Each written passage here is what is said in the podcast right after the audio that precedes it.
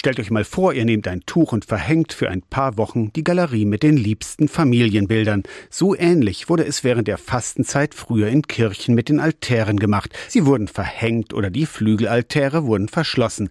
Ganz aktuell zu sehen zurzeit im Domschatz zu Halberstadt, wo am Aschermittwoch die prächtigen Flügelaltäre geschlossen wurden, erklärt Domschatzchefin Uta Christiane Bergemann. Wir greifen auf die Tradition des Augenfastens zurück. Das heißt, man schließt die Altäre oder verhängt sie auch mit Tüchern, um eben tatsächlich die Freuden des Auges, nämlich was Schönes zu sehen, um das eben wegzusperren. Für die Besucherinnen oder Besucher des Domschatzes aber eigentlich ein Glücksfall, denn sie können jetzt die bei den Flügelaltären ansonsten verborgenen Rückseiten betrachten. Das ist auch unsere Idee, den Besuchern die Möglichkeit geben, mal diejenigen Seiten sehen zu können, die sonst in einem Museum in der Regel nicht zu sehen sind, weil man natürlich immer das Prächtigste im Museum zeigt, nämlich die Festtagsseiten und die sind jetzt zu und dafür kann man jetzt mal die Bilder der Alltagsseiten erkennen. Etwas ziemlich Einmaliges, so dass man hier im Domschatz Halberstadt wirklich auch was Neues erleben kann. Streng genommen zeigen die Altäre jetzt bis zum Gründonnerstag ihre ganz normale Seite. So wie die Altäre jetzt ausgestellt sind,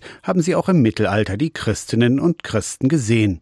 Die im Museum normalerweise sichtbaren prächtigen Schnitzarbeiten und Farben wurden früher nur an ganz hohen Feiertagen gezeigt. Auch deshalb sind sie heute noch so gut erhalten.